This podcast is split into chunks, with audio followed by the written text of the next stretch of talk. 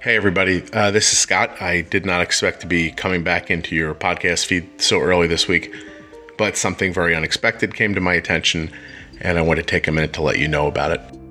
I received a message this afternoon from Haley Meehan. Haley is a D mom. Her daughter Isabel is 17 years old. She was diagnosed, I think, when she was about 13.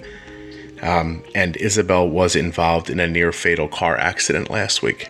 The accident was brought on by a low blood sugar uh, investigators believe that Isabel's car may have been traveling up to 100 miles an hour. When the car finally impacted something, uh, she was thrown from the vehicle with enough force to rip her Omnipod right from her body. She lost her Apple Watch that she used to watch her blood sugar. The impact caused Isabel to lose her spleen and one of her kidneys. She has fractures in her wrist and hands that require surgery, broken teeth, she has multiple fractures in her neck and her back. It goes without saying that Isabel is incredibly lucky to be alive. She has multiple serious injuries, and it did not look good the day of the accident. But in the ensuing days, she has made uh, incredible progress.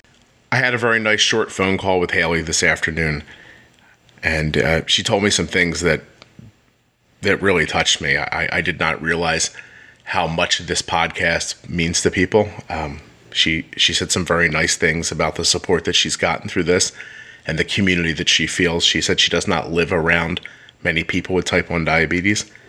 And so you out there listening just you know Haley feels a community around the people who listen to this podcast and she's really hopeful that however it is that you however it is you put good feelings into the world whether it's prayer or just keeping someone in your thoughts Haley would really like it if you would consider remembering Izzy um, during your days, praying for her when you pray, uh, trying to send as much good vibes towards her as you possibly can. She also said that Izzy's been receiving messages through the Cincinnati Children's Hospital. I have a link in the show notes where you can click on it and send uh, send a message right to Izzy through the hospital. These messages mean a ton, and they they're a great source of, of hope and and support. And if you can just take a couple of minutes out, just bombard Izzy with great messages of, you know, of love and support. Uh, I don't know, tag the end of the message like JBP or something so she knows how many people are coming to her through the podcast, through this community that they feel so good about. Haley was telling me a little bit about Izzy today. She and I spoke for about 15 minutes by phone. She told me a couple of great stories, I want to share a few of them with you just now. One, uh, Haley's obviously in and out of uh, out of sleep, uh, in a lot of pain, and her nurse came in to test her blood sugar just the other day.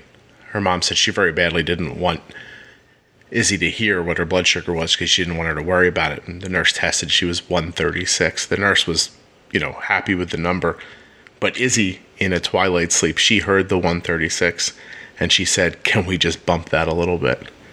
So make no mistake, if you're out there listening to this podcast and you're trying to bump and nudge your blood sugars and stay, you know, stay on top of your health and just live the best life you can with diabetes, know there are countless others out there listening to the podcast as well, having the same hopes and the same goals. You guys are a like minded group of people who just want nothing more than to enjoy their lives and be healthy.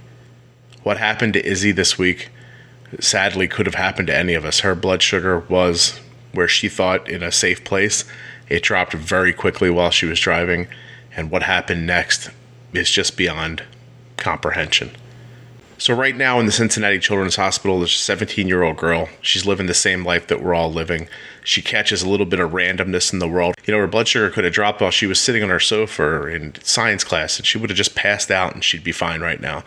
But the randomness that is, you know, the universe, she was driving a car when it happened she needs to feel loved and supported right now. It's going to it's going to aid her recovery immensely.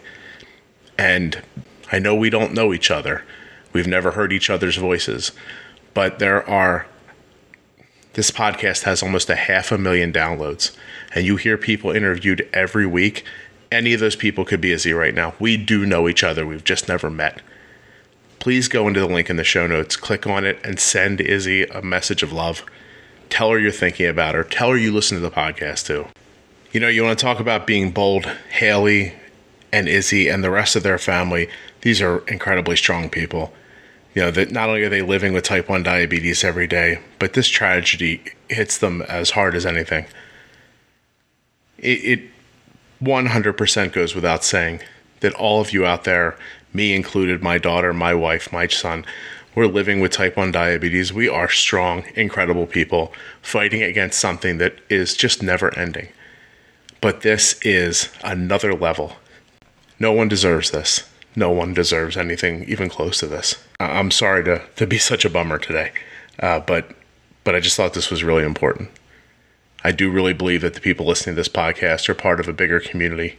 So if anyone has ever come on this podcast once told their story and that story has helped you in any way, you can pay it back right now. Send Izzy a message and let her know you're thinking of her. I'm also going to include a link to a GoFundMe that someone has set up for Izzy's medical care.